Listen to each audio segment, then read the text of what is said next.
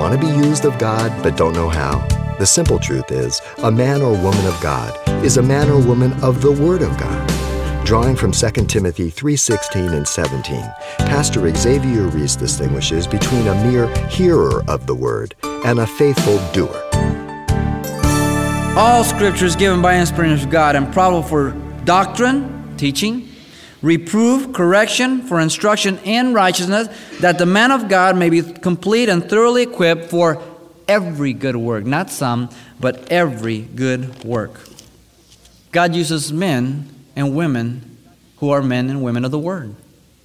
But it isn't intellectual. It's what? They study. It's okay for you to come and sit under a preacher or a teacher, and that's good. That's part of it.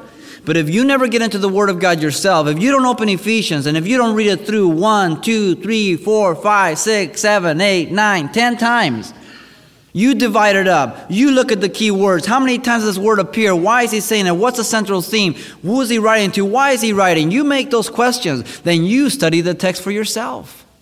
If you just depend on the pastor, you're a candidate for deception because you're not thinking it through. Following man instead of following Jesus Christ. But not only study the word, no, he says to do it. If you're going to study the word of God, what is the reason for that? If you're not really intending to be a doer of it, then what you're intending to be is a hypocrite. The reason we study is to be doers of the word of God. In James 1:25 says, "But he who looks into the perfect law of liberty and continues in it, and is not a forgetful hearer but a doer of the word, this one will be blessed in what he does." And so I can't be just a hearer, but I must be a doer. Jesus called the Pharisees hypocrites, actors. Why? They knew the law. But they studied it to make a show of themselves to men. They wanted to be seen. They would be very meticulous about everything, but they weren't doers in their heart. Jesus says, You guys strain at a gnat and you swallow a camel. You guys are worshiping men's traditions instead of being obedient to the Word of God. And so we not only need to study, but we need to be doers of the Word of God. Some of you are involved in things that you have no business being involved in. You know it. And God has dealt with you and is dealing with you, but you're still hardening your heart. You need to resolve it. You need to deal with it. Let me give you a very simple, very simple principle. You want to learn something? Teach it to somebody. Teach it.